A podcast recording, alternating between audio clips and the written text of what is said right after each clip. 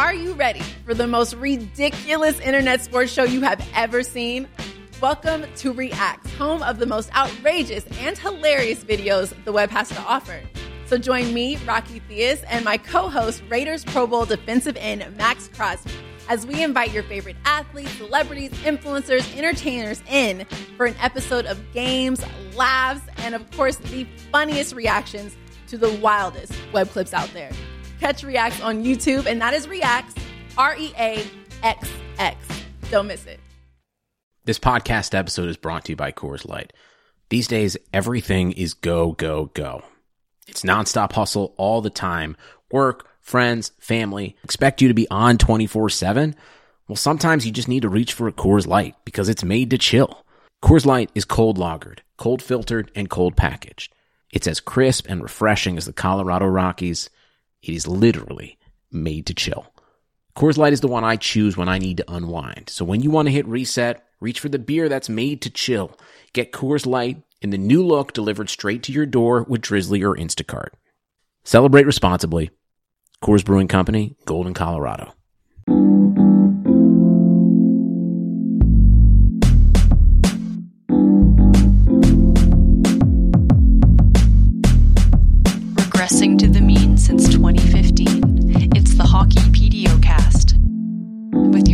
Host, Dmitry Filipovich.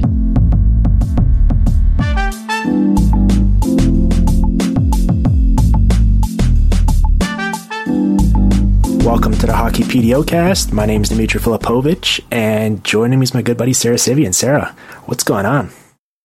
Not much, not much. Just got back from Boston into Raleigh, and now I'm ready to continue this coverage of this team. How are you? I feel like you're really, uh, you're, I feel like you're really uh, underselling the uh, the season that's going on right now with the uh, with the not much. I mean, I was trying to, I was making a list and I was Oh, prepping of all the God, stuff that's happening. I know it's it's. uh I mean, what's your what's your favorite part? Is it the uh, how they pissed off Don Cherry and Brian Burke, or is it uh, Evander Holyfield knocking out John Jordan Martinook, or uh, the bunch of jerks T-shirts? I mean, there's so many things to choose from so far.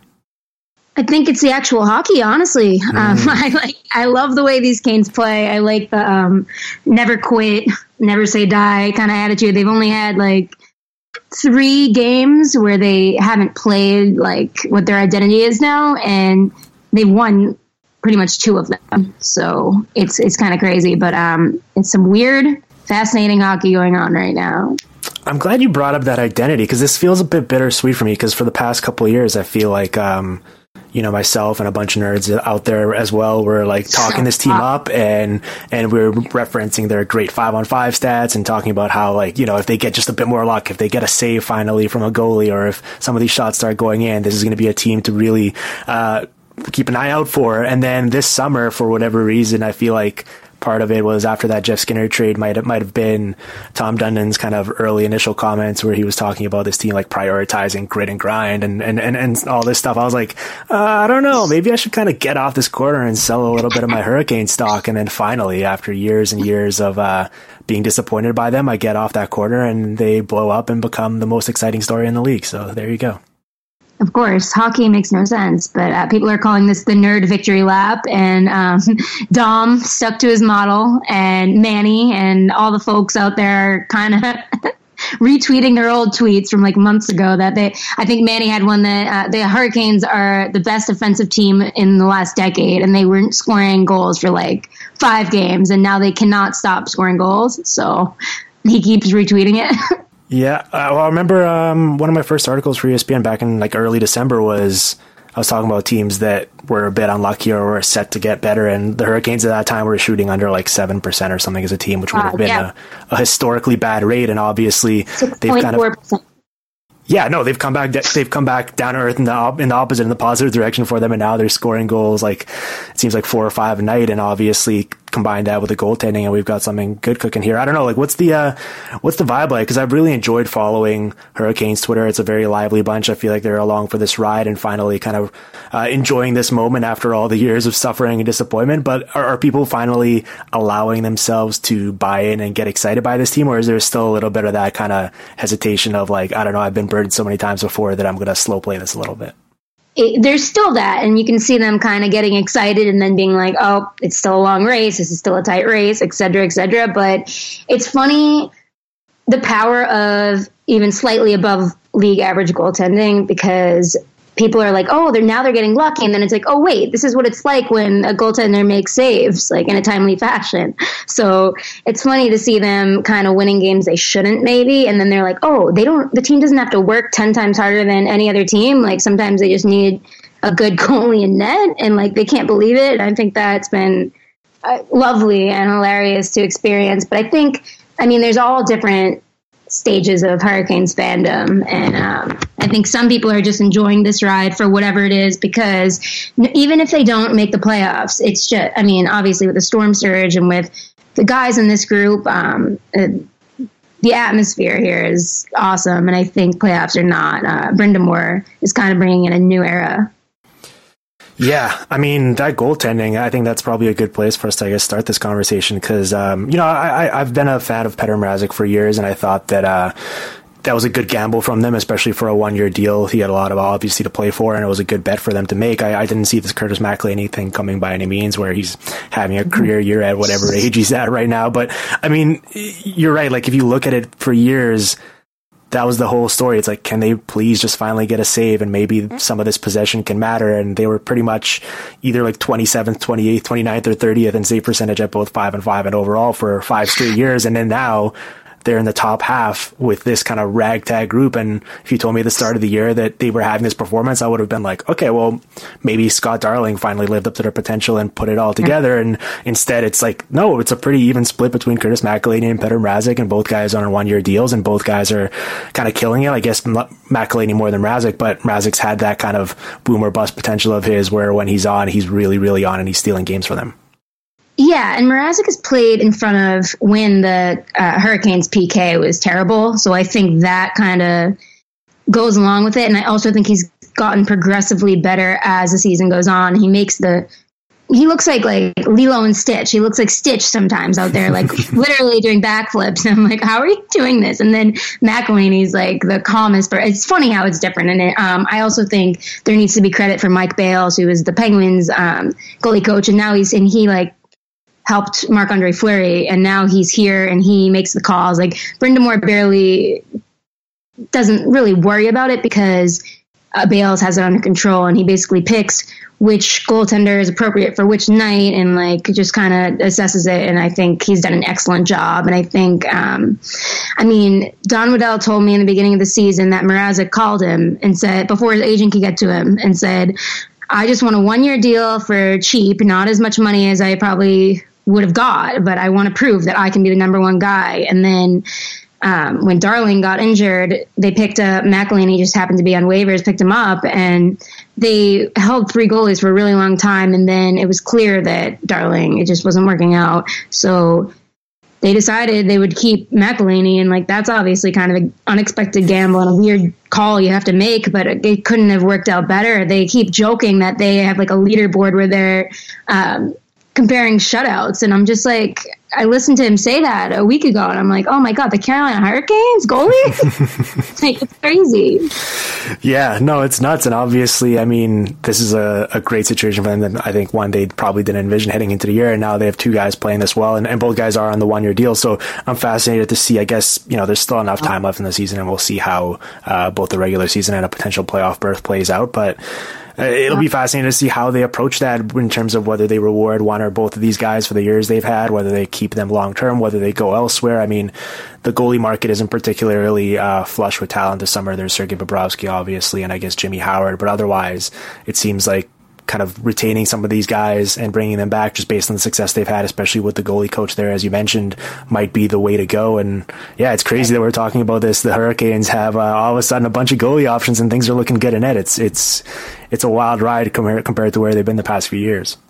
Yeah, I mean, I've heard that the Canes were like inquiring about um, Howard and Bobrovsky, but of course they're going to inquire about like every goaltender see what's up. But I've also heard they're not going to make any decisions about pretty much anything now until the playoff push is over. Because come on, here we are. It's like it's been glorious. All the games have been so fun and so exciting, and like I, just the way the team plays for each other, it just feels kind of different. I don't know how to explain it really, but it's it, it's pretty different. Were you were you surprised covering the team that they didn't really make any moves at deadline. Obviously, Michael Ferland was uh, like a big topic of discussion. I'm sure they were fielding plenty of calls on them, and, and I guess apparently no one really kind of blew them away. Otherwise, they probably would have dealt him as an as an impending UFA. But it felt like sort of with Jordan Staal coming back from the injury list, and then the Nino Niederreiter trade, it felt like those were kind of their two big acquisitions, even though they didn't necessarily do anything the actual day of. I mean, when you're making the GM of the other team cry like a baby, cry himself to sleep at night, I think like that's your trade. and that's what Waddell basically said. He he was just like, yeah, I mean, obviously we're always looking to make our team better, and they, it came down to the wire with Ferland. Ten minutes to go at the deadline, they decided. Um, they didn't either get a big enough return or that's just their guy and they, they the locker room is really working right now and i know it's cliche but they didn't want to take something out that would ruin that. And I mean, you saw it in the first what ten minutes of the game last night. But that's the kind of hit that a hurricane hasn't dished out in years. So that kind of stuff is an intangible that if they're going to make a playoff run, which they clearly are, uh, which is it's kind of wild that that worked out. But uh, well, wild because you know, but uh, yeah, that was the trade, and I know they have a lot of defensemen that are kind of redundant, but the market just like there was a lot of people in the market, but I don't think it was that great. So I think if they're going to deal one of them, they're going to wait till the off season where like the market kind of expands more for what they're looking for. Yeah, I mean the the Nino Niederreiter trade was such a home run, and, and we can get into that a little bit. But you know, you're mentioning earlier how the, people are taking a victory lap and they're retweeting old tweets to make them look smart about the Hurricanes. Like, there's a lot of uh, gems out there, I imagine, for people to go back and, and read some of the discourse about Niederreiter when he was traded from Minnesota, where you know oh, he's washed up, he he's not worth it, the money he's making, he's not going to make a difference, blah, blah blah this and that. And I was getting a lot of it from Wild fans, and I was just pointing out that this seemed like a smart gamble for the Hurricanes to take purely from the perspective that you know he was a bit unlucky, and it felt like the guy they were trading the other way didn't really present, represent that much upside, and it seemed like a smart deal for them to make. And I got a lot of commentary from her, from Wild fans going like, "No, you're you don't watch enough Minnesota games to comment on the fact that the Nino Niederreiter is not actually that good." And here you go, you put him with Sebastian Aho, and he blows up, and he's pretty much at a point a game now in his in his twenty games with Carolina. Yeah, that was the thing. I mean, I remember the first day Niederreiter got here, he said that you know GMs and coaches have their horses that they run with, and it was clear that I wasn't one of them. But from the start in Carolina, Brind'Amour put him on the first line, put him on the power play, and then moved him up to the first spot in the power play, and he just like puts him out in overtime. He gets the game winning goal, like assist, and it's just he scores like two goals per game uh, on the regular. He already has the same amount of goals he had with the Wild, with the Hurricanes now. And it's just like, it's crazy what a vote of confidence can do. And, um, a lot of Wild fans have actually followed me and they're like trying to keep up with Nino and they're very sad about this, but not in a mean way. Like they just, they want to see him succeed because he's a good guy. And, um, Russo, who covers the Wild for the Athletics, said it's the same thing. He's a good guy. And that's who the Hurricanes are looking for right now. And I know that's cliche and stupid. And you're like, oh, you're like, and he's obviously a great hockey player too, but they needed to build up some type of culture in this room. And now they totally have it do you think a lot of Hurricanes fans are following in with the Minnesota Wild beat reporters to see how Victor Rask is doing? I mean, I think they feel sad about it because Rask was, I mean, I, everybody wants him to succeed right. and he keeps getting derailed by injuries. He got injured again, poor thing. But um, I think they expected him to be the kind of sa- not savior, but like the solution to their uh, center depth issue, which they still need. They're going to probably fix that in the off season or wait till um, Marty Necas can come up. But I think they expected that out of him, and he just wasn't. Uh, just uh, he's never tasked, and I feel bad, but he like I don't think the Canes fans are keeping tabs on that or being. I think they feel bad. Yeah, I mean, I liked him as a prospect. Like he had good junior numbers. He just unfortunately, I, I feel like, and part of it might be the injuries he's had, but he just can't really skate well enough to play like a, a primary, at least top six role in today's NHL with how fast the game's gotten. It's kind of, it seems like it's passed him by a little bit. Like I think he's got skills, but it seems like he's kind of like this player from a, from a bygone era that would have been a lot better maybe, maybe 10 years ago.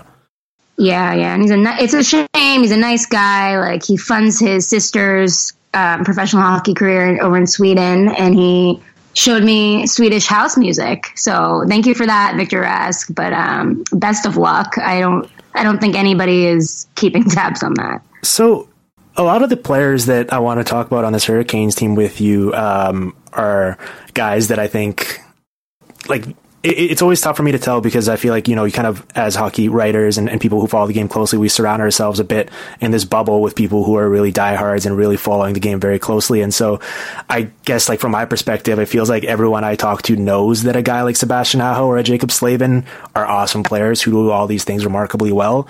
But then I kind of take a step back a little bit and think about it. And maybe your casual fan who only, you know, who works a nine to five job and comes home and watches hockey for an hour a day outside of the market of Carolina might not necessarily be very familiar with them. But it seems like it is becoming that thing where it's like everyone just keeps talking about how underrated Sebastian Aho yeah. is. And then I look and he's like top 15 in scoring. He's on the highlight reels every night. And it feels like you really have to be like going out of your way not to follow the NHL as a whole to not know who Sebastian Aho is at this point in time at that point it's on you and i think i mean maybe the storm surge and stuff helped but i remember a reporter in boston last night asked oh, if like the bunch of jerks thing rallied them together. And he was like, no, no, we've been good all season. And like, I love how blunt he is. Oh my God, he kind of uh, roasted me yesterday. But um, he, he's like, we've been good all season. And it's just true. And I think um, if you don't notice that, I get it because the Hurricanes aren't always on, but you should watch their broadcast because their broadcasters are hilarious. But I, at this point, it's like I was looking at um,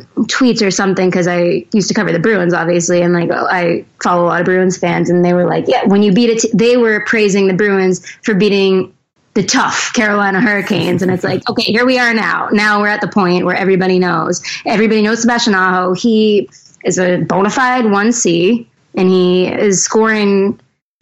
I forget numbers. They're very good, but um, yes, you should know him and you should know Jaccob Slavin and it's not Slavin, all the people on that make announcements in the press box every day. Mm. like you should know his name.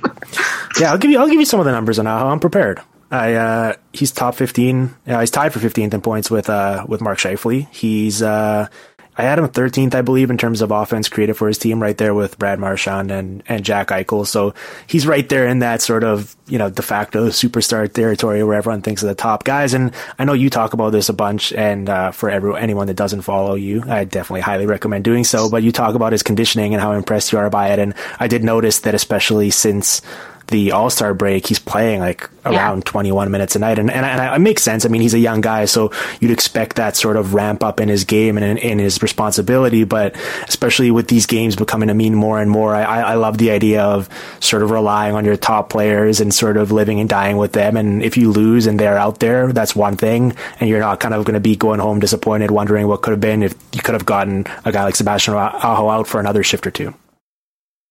Well, you know what? It's funny because yeah, he's a young guy. Play him as much as possible. But Brind'Amour is his coach, and Brind'Amour played like 24 plus minutes a night when he was like in his well into his 30s mm-hmm. and i think he just sees the same type of fire in aho no matter how old he was in that he had in himself and how much he hates losing and i think that's what motivated Brendan to put aho on the pk and make him every situation. There was one game he scored a PK goal. It was his uh, hat trick. A PK goal, a even strength goal, and a power play goal. And it's just he leads the league. He's tied, but he leads the league in power play and penalty kill goals with four shorthanded. And it's just like what? Like I was asking him a few months ago after his like second PK goal.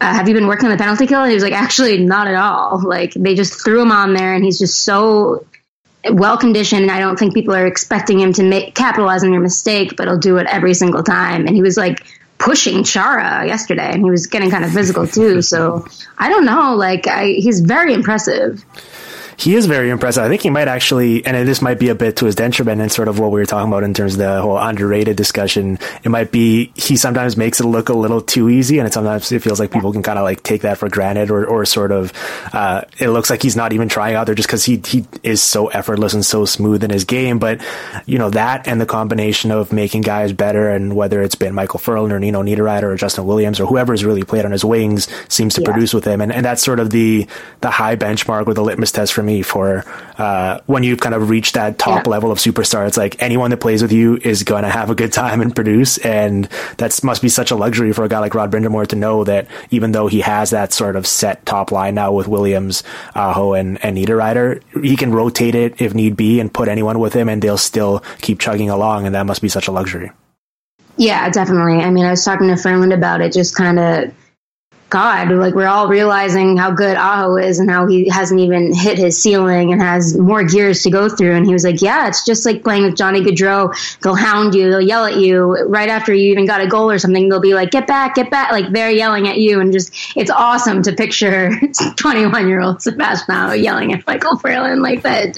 That just really makes my life. But, uh, yeah, it's it's great for Brind'Amour, and I mean, it's funny because they aren't doing much different, but we would be having a totally different conversation about it maybe a month or two months ago because they just were unlucky and they couldn't. They kept trying, but to no avail. And it like I guess to me that really showed the element of luck in hockey and. I don't know what else, I guess shooting selection, whatever, but they really bought in at the time. I remember talking to one of them about it and I was just like, you guys re-, like, after talking about all the bounces and stuff, I'm like, you guys really believe that? And he's like, no, totally. Like, I think we're just, it, we're due. And then they started scoring all these goals. Yeah, no, I mean they've they've been playing like this all year for people that have been watching, but I remember there was like a, a little bit of a road trip there early in the year. I believe they went into Minnesota and then they went I think it might have been a back to back. They played at, at Winnipeg the next night, and I forget like they might have won one of the games in overtime and lost one of the other ones, but they completely just dominated both teams and had like 50 shots at, on goal in both those games and just ran into some hot goalies. But I remember watching those games and being like, okay, like this is a team we definitely need to take stock of just because even though the results aren't necessarily there yet, like just the way they play sort of passes this eye test where there's just this like kind of like what Vegas played like last year where there's just this relentless forecheck and they must be so difficult to play against because you can never really uh, take a break just because they're never taking their foot off the gas pedal. They're constantly coming at you and eventually that will lead to goals if you keep generating that many chances they have. Yeah, that's what the Bruins were actually saying last night. But it's just funny because at the same time, like all that and all that and all that, but the fans are like, we get it. Yeah, we're sick of this because they haven't gone to the playoffs in nine years. Like, we get it. They they could be good. They're just unlucky. Make it stop. Make it end. Like, it, it was starting to seem like they were cursed, and there was like conspiracy theories about like their stats and stuff like it and it i'm glad for like people involved in stats that this actually did work out because i was starting to think like are stats broken is there some stat oh that is gonna like and i do think that they aren't the most not to insult them but they aren't the most talented team but they do outwork everybody and i was thinking maybe stats are right they just need more skilled players but i think it was kind of a regression thing and also a young team learning how to be confident and also Justin Williams deciding he's going to play like he's 27.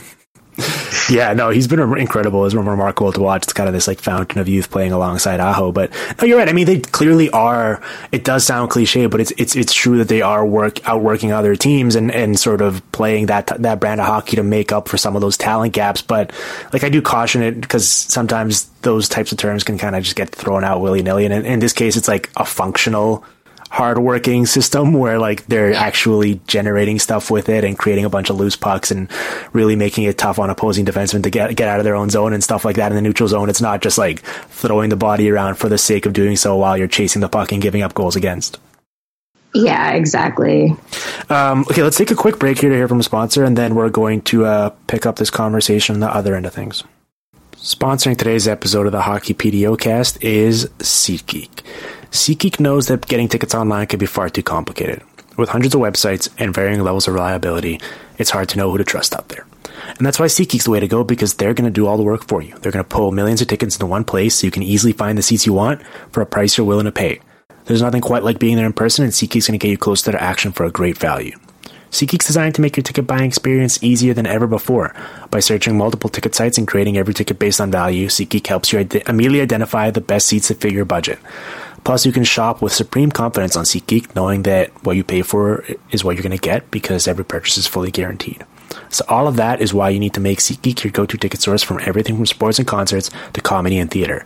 I've got the SeatGeek app on my phone, and I've talked on the show plenty in the past about all the different events I've used it for. I, I don't think I'm going to get out to any uh, hockey or basketball games here in the next couple weeks and months, just because uh, business is really about to pick up with the postseason and the stretch run. But next time I'm out in Toronto uh, visiting the Yahoo office, I will make sure to go check out at least the Jays game or two.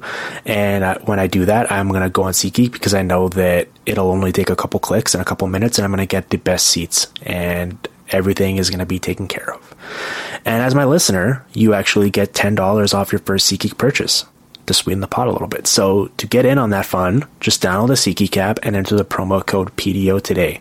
That's promo code PDO for $10 off your first SeatGeek purchase.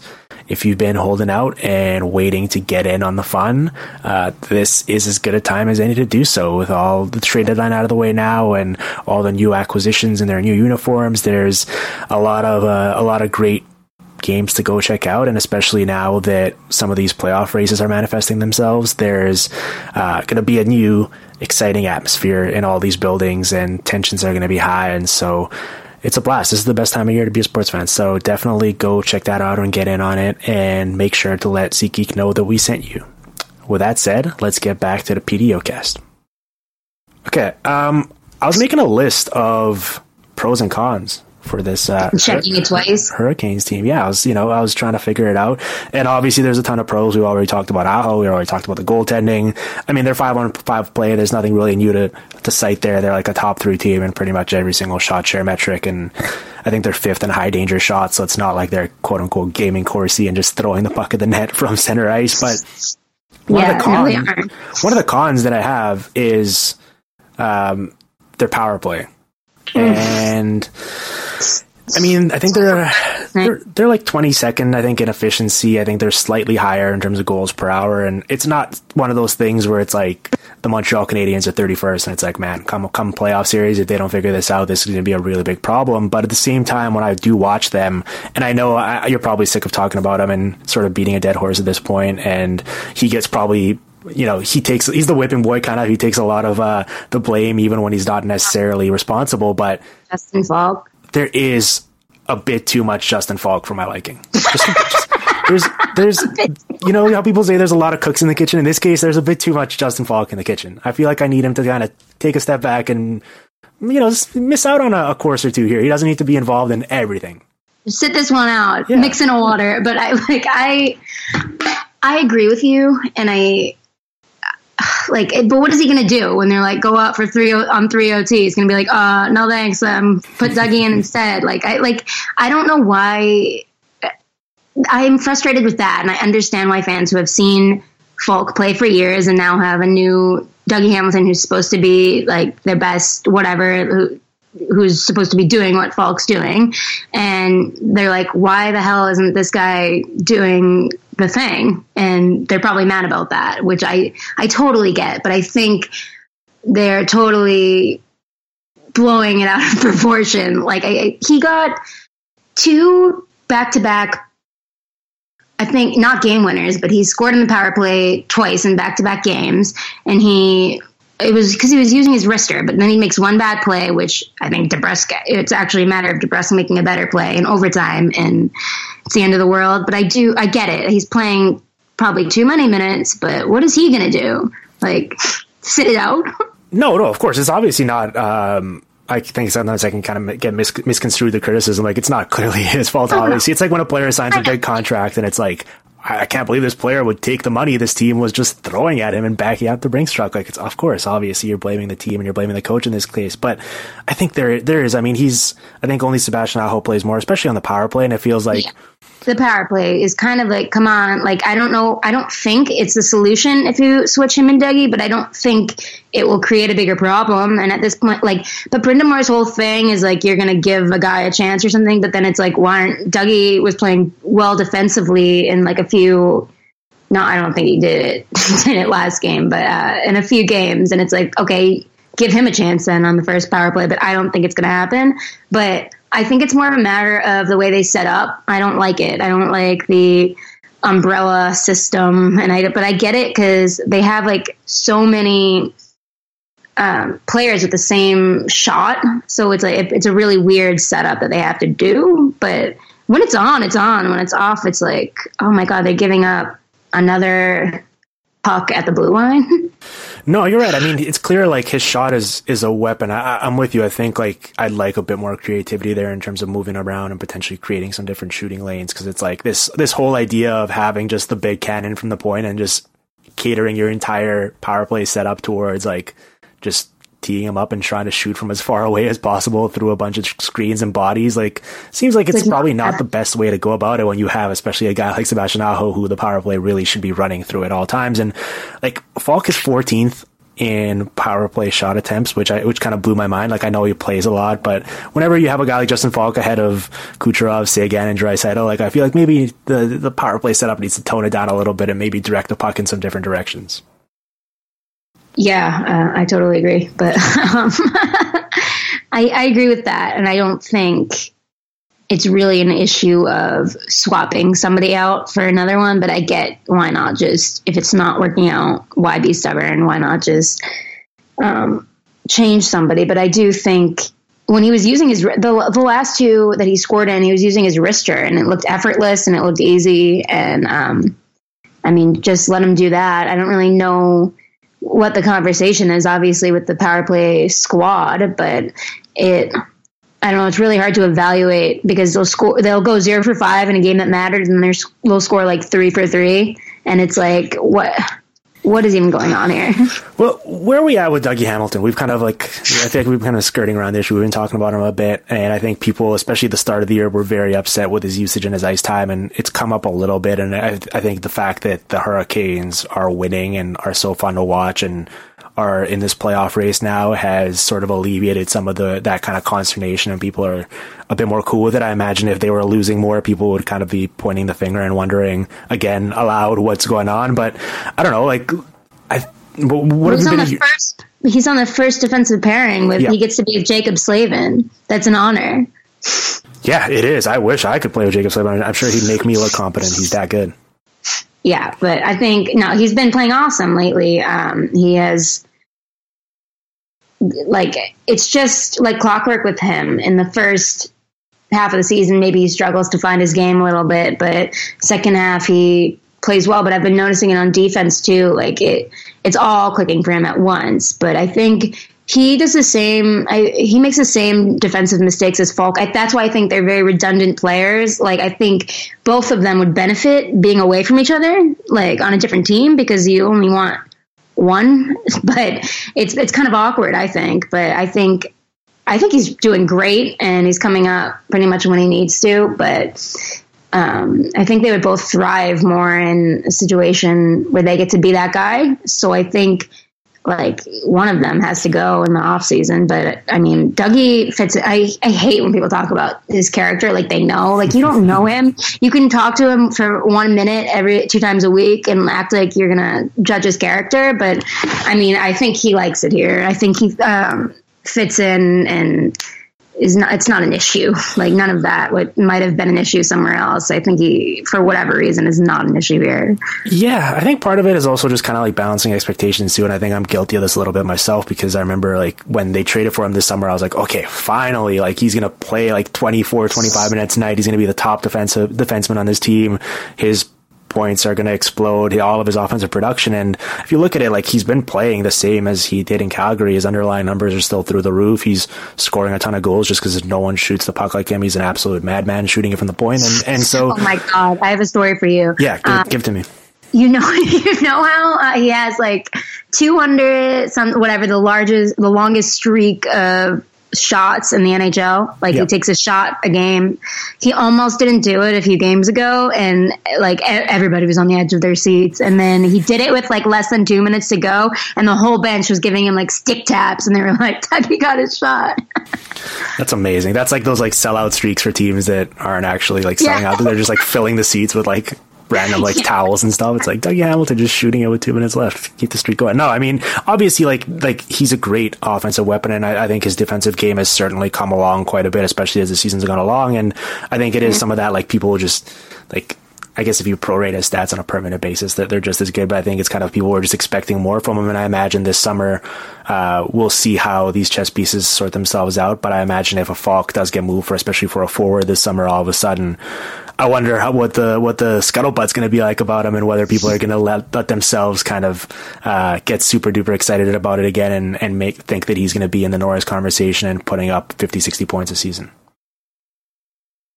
God, like I don't know. I think it's time to just temper your expectations. Like I don't think I think he does his job, but I think I get why maybe he doesn't play a million minutes a night. Like I think he does have. I've watched some plays where he kind of collapses on defense, and I guess somebody like Rod Brind'Amour isn't gonna play a guy like I'm writing a. I've been working on a story that he. How are they making it work? Because Dougie's like an offensive minded defenseman, and mm-hmm. Was like the poster child in the beginning of like a defense first forward. So it's like, how are they going to make it work? And I get how the situation is happening. And I don't think like he's just going to do, Brind'Amour's going to do what he's going to do. And I think Dougie's fine with it. Like, I, I think he's okay with it. Yeah. Well, we'll, we'll see. I think, you know, we, we mentioned Slavin there and I, uh, I feel like if we're doing this podcast, we have to talk about him at least a little bit, just because he he actually does feel like one of those guys that you know, I was talking about how Aho's not actually that underrated because everyone should know about him at this point. It feels like Slavin probably is still underrated just because the stuff that he does well isn't necessarily sort of this like conventional. Um, you know, amazing highlight reel stuff. But then there was like that play last night where he he does make a mistake and he turns it over with a with a shot to uh, Brad Marchand and he chases him down and he strips him with his beautiful poke check on this uh, shorthanded breakaway he was on without taking a penalty. And it's like, I just, I was, I was, just wondering like how many guys in the league could have executed that without taking him down, without it being a penalty shot or at least like a hooking penalty. And, and it just, he does that time and time again. I feel like he has like one or two plays a night where he prevents a yeah. goal or does something ridiculous where you're like, oh my God, this guy is an absolute freak he's like a poster child for what a shutdown defenseman should be. And he also has kind of a bomb of a shot sometimes. Mm. But I think um, my favorite thing about him is when he slows down the game, like it will be getting too feisty. And then he like takes it, the puck out back, and he just is kind of like walking around. And everyone's like, what is he doing? But like, I think people are like, they're catching their breaths. And then he kind of just runs it like a quarterback. I haven't really seen anything like that. And he can do the stretch patches, like everything. Also, when he makes a mistake, rarely he will go, like you said, with the poke check. He'll immediately go make up for it, like he's guilty or something. Yeah, and, and how he gets away with, um, like obviously just like any defenseman, he's going to make mistakes and he's to turn the puck over, but like how he recovers from them is is so remarkable yeah. to watch because I think in his career, I was looking this up, he's like he's taken under twenty penalties at five on five, even though he plays top minutes against the other team's best players, and there's not really any comparables of defensemen who do that. Like the other guys who don't really take penalties, who play defensive minutes, are you know, Ryan O'Reilly and Sasha Barkov, but it's an entirely different set of responsibilities for them. And I love that. I think, especially in, in today's day and age, I think once upon a time people might have got on him for being soft because he has these low penalty minutes, but it's like, no, he just, he's just so good and so smooth that he doesn't need to hook and, and hold and take guys down. Yep, and when he does get a penalty, he doesn't swear in the penalty box. He doesn't swear on TV because kids could be watching. He's just just a everything you want your kid to watch to grow up and play defense. Mm. Well, I mean, obviously he doesn't want to swear with uh, with Svechnikov around. Obviously, that'll oh, be a very bad influence. I no, that's like Martinook's son. Like when they were fighting together like two games ago, and I was just thinking, don't talk to me or my son ever again.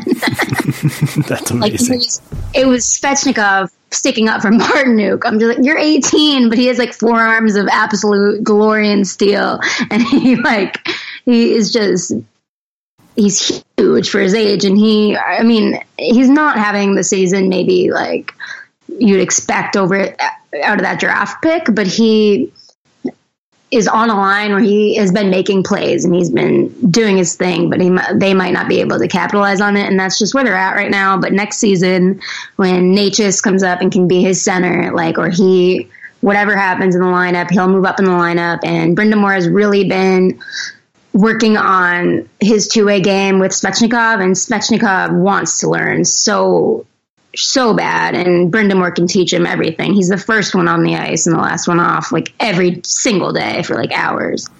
Well, I think we've seen that. I remember there was that one game against like the Rangers, I believe, at MSG where Brind'Amour trusted him to be out there with the empty net and, and when they were defending a lead. And we like, we see these types of, uh, you know, flashes or, or, uh, responsibility divvied out to him that you don't typically see from a, from an 18 year old. And you're right. You I mean, he's, remember he's 18. It's hard because he looks like he, like, I don't even know, but well, he's, he looks like a grown ass man. He looks like he should, he, like he looks like he, he definitely belongs. And I think that you're right. Once he starts playing with more skilled players that can take advantage of, of his net drives and, and what he creates around the net, like I think that the numbers will come there. I think the shot generation numbers are, uh, very encouraging. I think, you know, if there's one thing, it's, he, he's been a bit sloppy with the penalties, but I mean, they, that's kind of uh, the norm for young players. Like I remember there was a year where Sidney Crosby in his rookie year, I believe, had over 100 penalty minutes, and you know, he's Yeah. he's toned it down and he learned how to play, and he learned, uh, you know, some good things became Sidney Crosby eventually. So I think uh,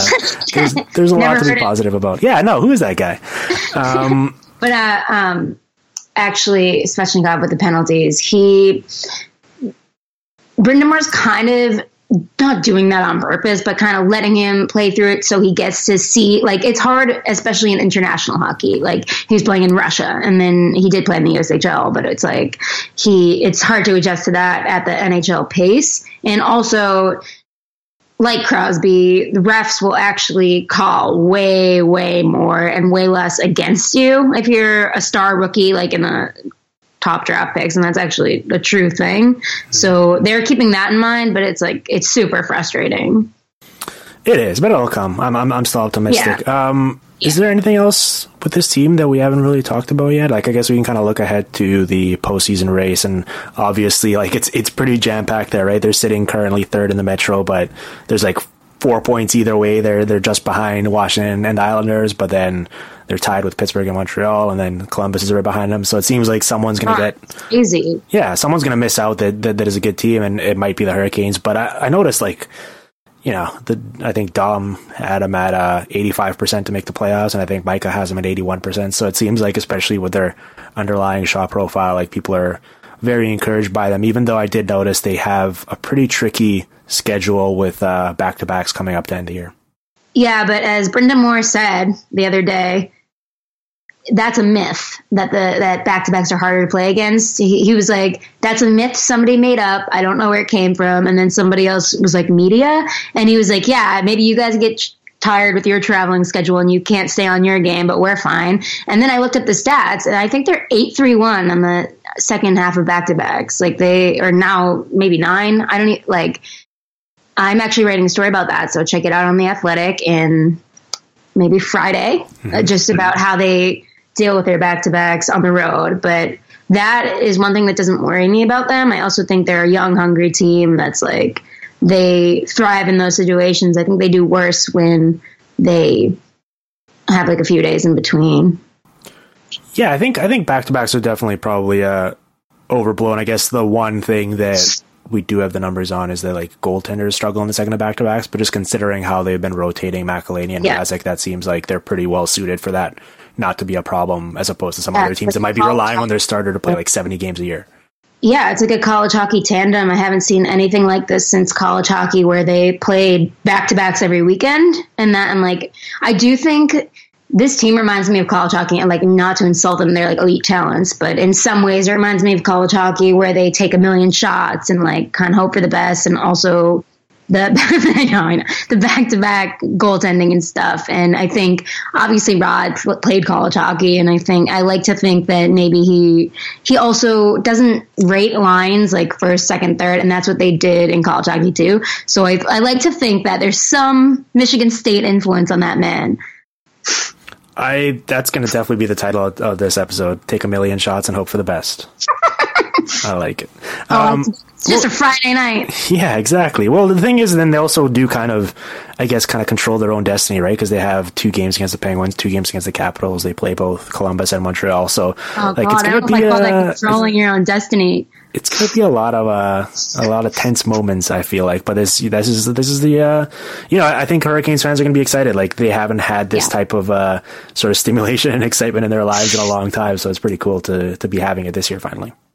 Experience Canes hockey. I love the fan base so much. I think they are so self aware. Like there's not really I maybe because it's a um, relocation team that hasn't been in an area for 500 years so it's like the fans are maybe younger or like i don't know but i have some old older subscribe senior subscribers to the athletic and they're just so they just get it i don't know what it is probably years of existential dread but i just shout out to them because it's the best fan base by far i've ever dealt with Do you find that um that covering a team in I guess like a smaller market or, or quote unquote non traditional hockey market, like do you do you feel like you're getting uh better access or sort of they're a bit looser with the rules in terms of letting people talk to you and sort of what comes out and how much they have fun with it as we've seen in the post game celebrations and all that sort of stuff?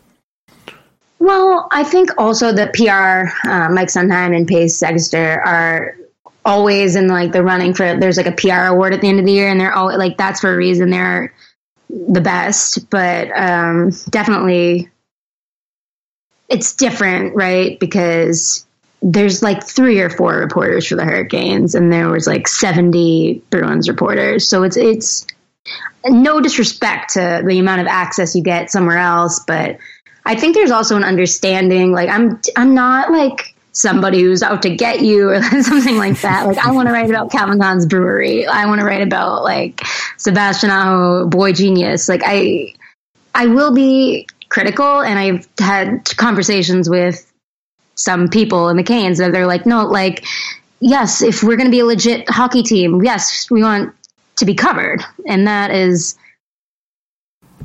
it's been great basically. Like the access is awesome but also i am kind of feeling more confident in being able to use that access to my advantage. And part of it's working at the athletic now and another part is just kind of being in a smaller market. But yeah i mean things like the storm surge it's like they that would not happen in boston but it's great here Yeah, well, speaking of being critical, I'm, I'm looking forward to uh, hearing from Eric Tulsky about where we messed up and and uh, what we went wrong and, and sort of an analysis. He likes to uh, he likes to critique me after the podcast. Um, listen, this was a blast, Sara. I'm glad we finally got to do this. I, as I mentioned, it's bittersweet that this is happening the year I wasn't super duper high on them, but I'm glad it's finally happening. And uh, it's a big win for numbers nerds everywhere and, and for hockey fans. This is a, uh, regardless of sort of this like pushback from curmudgeony people about uh, what they're doing after the game and stuff, like the NHL needs more of this. And the more teams that are having fun with it and enjoying themselves and, and realizing this is just a game, the NHL is going to be better off for it. So hopefully this uh, starts a wave. And if it really is, uh, you know, uh, a copycat league, maybe some other teams down the line will start doing stuff like this as well. we'll see thanks for having me on Yeah, plug some stuff. What uh, what are you what are you working on? What are you working on these days, and where can people check out your work? Um, I'm working on two pretty exciting stories right now. Uh, basically, what it's like. I travel with the Canes, obviously, so like on a back to back with the Canes during this kind of like crazy time. So I'm going to kind of give a behind the scenes about how they've managed to be so good in the back to backs, and also like what it's like because there are a lot of schedule changes and things like that. And then I'm also working on kind of a behind the scenes of the broadcast because it's it's a pretty interesting one if you haven't heard it. Uh, John and Tripp, John is they're they're just the best. They're I don't think people get to listen to them enough because it's the Canes and they aren't always on like and on the prime time or whatever. But should check him out. Like there's one Tripp Tracy talking about his ex girlfriends, John Forslund being the straight man, and then he has a million catchphrases that he uses perfectly. It's just a great time. Uh, so those are two things in the works. Yeah, I, I love John. Obviously, we uh, nationally get him a bit on NBC broadcast Yeah. sometimes, and that's a blast. And hopefully, we'll get more of him in the uh, in the postseason, and maybe even for uh, covering Hurricanes games. So I'm looking forward to it. Um, Sara, thanks for taking the time, and we'll definitely get you back on down the road. Can't wait. Thanks for having me. Cheers. Before we get out of here, I did want to ask for a quick little favor from all the listeners. Uh, if you could take a minute out of your day to go and leave the PDO cast a glowing, positive uh, rating and review on iTunes, that'd be greatly appreciated. There's been 417 of you so far that have left reviews, and a lot of them, most of them are five stars. Um, and I love to see that, and I love to hear from you guys. So, you know, you can just leave a nice little review there, or you can reference some sort of an inside joke from the podcast or, or what have you. Um, it all counts the same. It's all greatly appreciated and it all goes a long way towards ensuring that the PDO cast continues and thrives and stays atop the uh, leaderboard on the iTunes sports and recreation charts. And that's what we're striving towards. So please go and do that. And if you haven't yet, um, the PDO cast is also available on Spotify. Uh, that's exciting news. I use Spotify a lot to listen to music and I'm venturing over there for podcasts now, and it's kind of making easier to have everything in one location. So if iTunes is in your jam, if you're not using Stitcher, Google Player, or whatever people are using to listen to podcasts these days, go check out Spotify. Uh, they've got a really nice layout, a really good catalog of all the shows we've done so far, and so you can go back and listen to all of them and uh, subscribe so that you know when new shows are out. And so yeah, it's a great little spot to get all your podcasts. So please go do that as well. And with that said, we're going to get out of here. We're going to uh, listen to the outro music. Um, and we will be back, I think, sometime early next week. We've got a couple exciting shows planned. There's obviously a lot going on now with the playoff races and the postseason just around the corner. And I've got some fun guests lined up. And so I'm looking forward to that. And until then, um, thanks for listening to today's episode of the PDO cast. And let's get that outro music finally.